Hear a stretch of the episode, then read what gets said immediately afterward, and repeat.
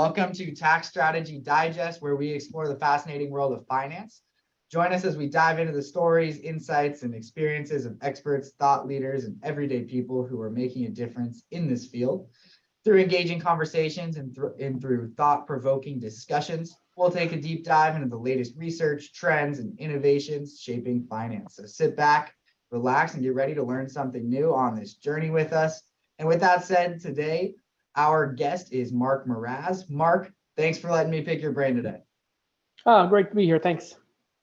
Alrighty, a little bit of background. Mark and I, we've kind of been going a little bit back and forth on LinkedIn. That's actually how we met. And we've had a few phone calls. One, you know, I told Mark a little bit about what I do with the Deferred Sales Trust, and he shared with me just a little bit about what he does and really how he helps business owners. And he's just a super intelligent guy and a great guy on top of that. And so I'm glad to be networked with him. And I wanted to be able to bring him on here and just share a little bit about him and have him talk about his business. So Mark, I'll go ahead and turn it over to you to maybe give a little bit of a brief summary and talk about what you do and what your expertise is in. Oh, great. Thanks, Paul. Sure. I'm happy to. I'll start with a question, right? Does your business own you, or do you own your business? That's the first question I generally ask people. Really, what I find is most business owners, their business owns them. So what I really help business owners do is create some independence from the business, so they can create a valuable company that they can sell for a premium when they're ready to exit. So really focusing on creating a valuable asset a business owner can sell when they're ready to retire. So how do we create a company that's not only sellable, but buyable, right? So you want to create a buyable company, somebody that really wants to buy your business when you're ready to go. Awesome. Awesome. And really, I noticed as well recently, and so this might stem into a little bit what I was just asking about, but you posted on LinkedIn a little bit about your vacation test. Do you want to maybe dive into that just a little bit? Yeah, sure.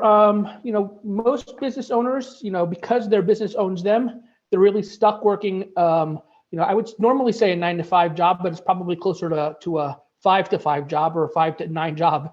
And then they just aren't able to leave their business. They can't go on vacation. And if they do, they usually bring their laptop or they're on their phone the whole time checking in, how are things going back at the office kind of stuff. Or they're getting lots of notifications for emails coming in from their team. So really what we try to do in vacation test is ask the business owner, when was the last time you were able to step away from your business without any impact to the business itself?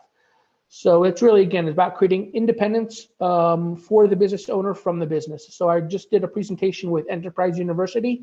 It was a good conversation, good little teaching about, one of the things that we work on is defining the work the business owner does, and we apply what I call an EAD test, right? So, of the things that you do, maybe over the course of a week or a month, you kind of document the stuff you do, go back to your calendar. What did you do last week?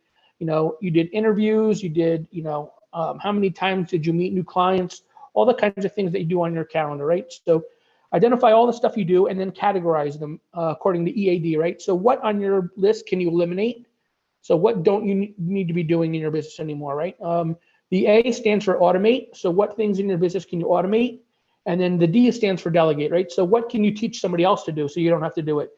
So if you can get rid of things that are no value to your business that you shouldn't be doing anyway, like scrolling social media, then you've gotten rid of a chunk of stuff that's just wasting time. If you can automate things, right? If you have tools and technology that can maybe automate some of the things you do, like posting to social media, right?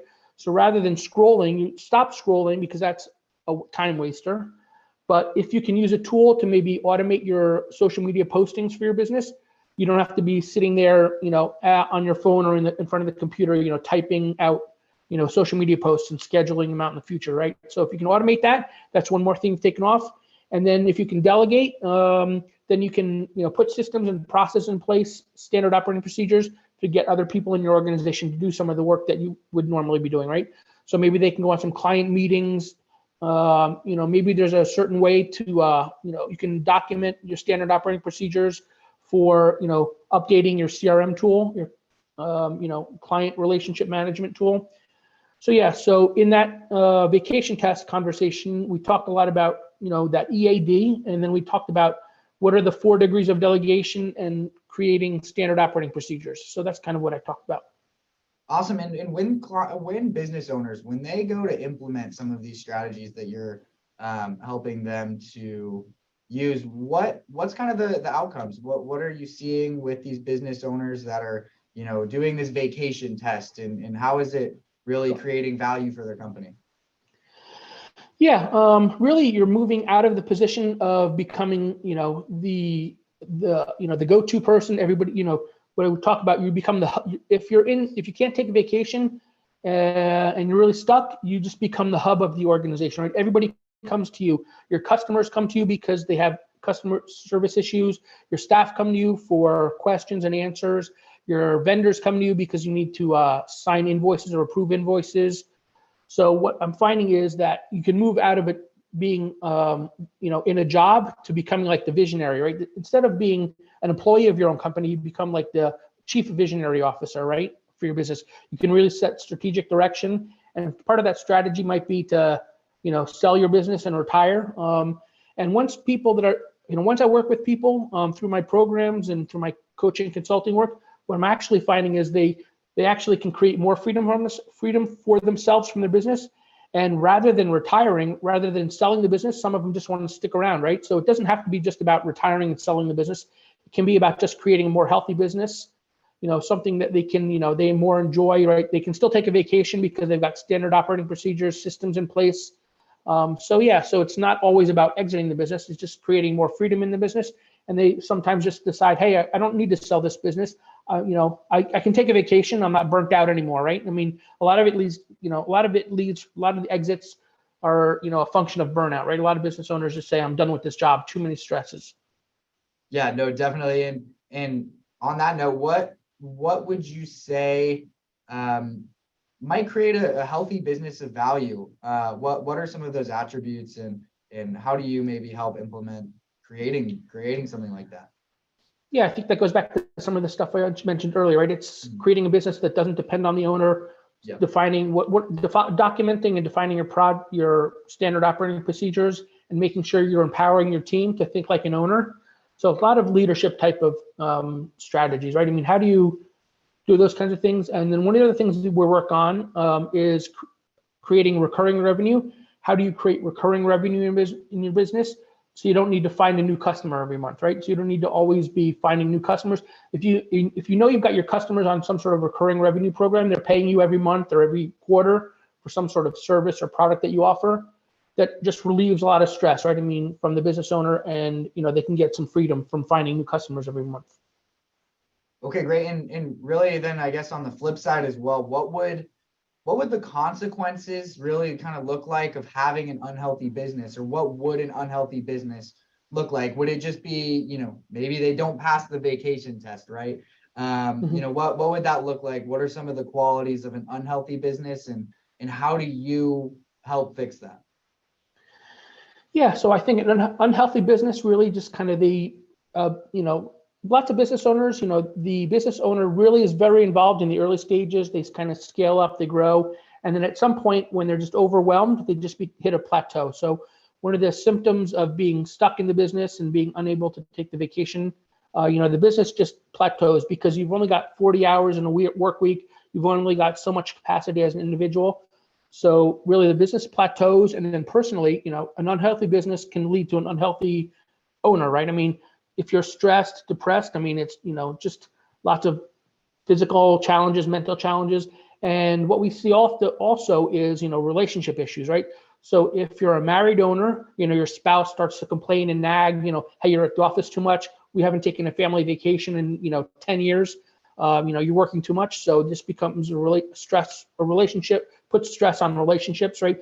Business owners aren't spending as much time with their kids as they would have liked, right? So their children are going to bed without bedtime stories. So those kinds of things, right? So it's both, you know, the business plateaus, and it puts more stress on the business owner. Yeah, definitely. And especially bringing it back into the personal life too. I mean, obviously that plays a role in the business, regardless of, you know, whatever way you like to put it. So how did you get into this business, and maybe as well, what's your why? I don't know if those two intertwine for you. Hopefully, maybe you can kind of share a little bit about, you know, again, yeah, just how you got into the business and what motivates you. Yeah, so really what motivated me to start my practice was my father, right? I mean, you know, you always look back to, you know, who's your mentor, who's your inspiration. So for me, it was my father.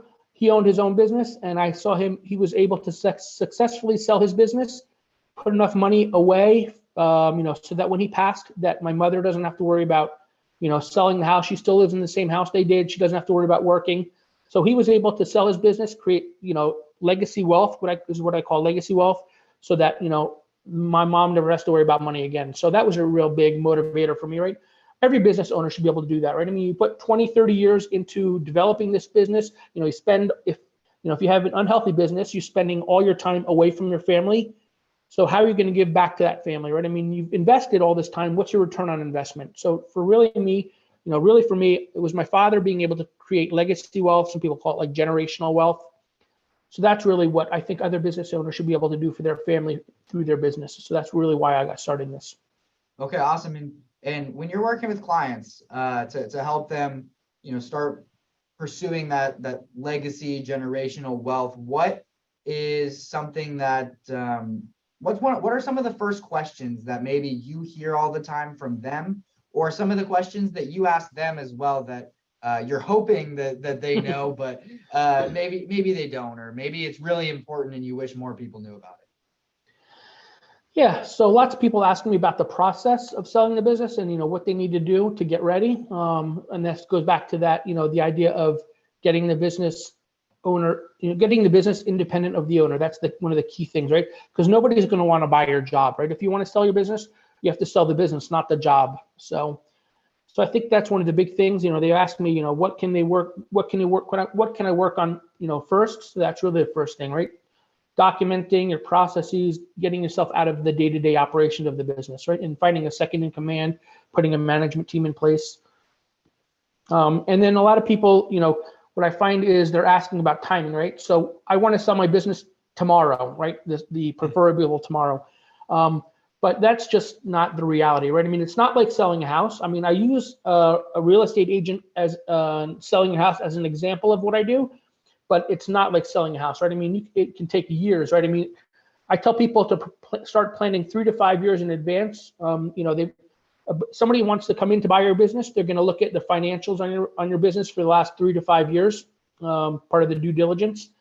So when they ask me, when should I start? I say today, right? I mean, ideally, a business owner is creating some sort of succession plans, exit strategy, you know, early in their business while they still have energy to do it, as opposed to getting to the point where they're burnt out and saying, I want to sell my business tomorrow, because that's not the way it's going to happen, right? I mean, if you could, you know, there are multiple ways to get out of the business. You could just shut the business down. But again, that kind of, you know, you're losing there's no return on investment there, right? I mean, you've just put all that time in and now you're shutting the business. You could do like a liquidation sale. You're just selling the trucks, the assets you have, your inventory. But again, you're not getting full value for everything you put into the business, right? So really planning ahead of time. So like when they ask me, you know, when should I start? I tell them, you know, now. But ideally, I actually spoke to somebody else recently, you know, what the ideal customer is, or ideal client for me is somebody that says they're ready to start getting ready, right? So they're starting to think about thinking about selling their business. So yeah, that's really the kind of questions I hear, right? When should I start and what should I do first? Okay, great. And then two, what might be one piece of advice? Let's say there's a business owner who's watching this. What's a piece of advice you would give them just to start knowing today that might benefit them, and whether it's their business practice, maybe they're not selling for a long time, but what's something they could implement today? Short and quick, I think they basically should get a valuation, right? I mean, knowing the value of your business is important, right? I mean, your business could be worth enough today that you don't have to worry about money again in the future, right? I mean, so, and the problem is that if it's worth enough today and you keep working, there's, you know, stuff that happens in the market, stuff that you don't know what's going to happen in the future, you know, personally, in the market, in your industry. So get a valuation today, kind of see where you are, what you think you need. And, you know, make that decision. If you need more money, if you want to grow the value, at least from. So get that valuation today. That's what I would say. Okay, great. And then Mark, just to wrap up here, I'm going to go ahead as well. What I'm going to do is I'm going to put your link to your website and your LinkedIn in the newsletter. But what other ways would you say that if someone wanted to reach out to you, that they could best contact you? Yeah, LinkedIn is, I'm mostly on LinkedIn, so I like connecting with people on LinkedIn.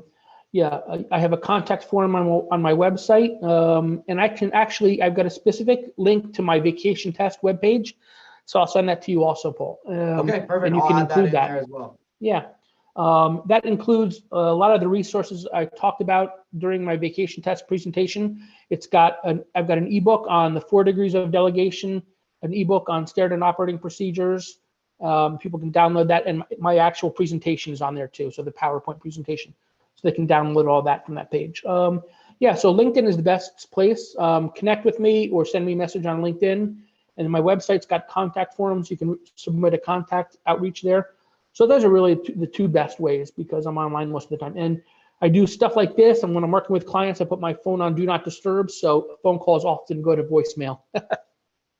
Awesome. I do the same thing. And Mark, I really appreciate you taking the time to hop on here and teach everybody a little bit more about what you do and some of the tactics to implement when you're thinking about thinking that you might sell your business. So it's perfect. And I really appreciate it. Hopefully everybody watching got as much value out of it as I do every time I speak with you. And thank you again for joining in. Great. Thanks a lot, Paul. I appreciate it.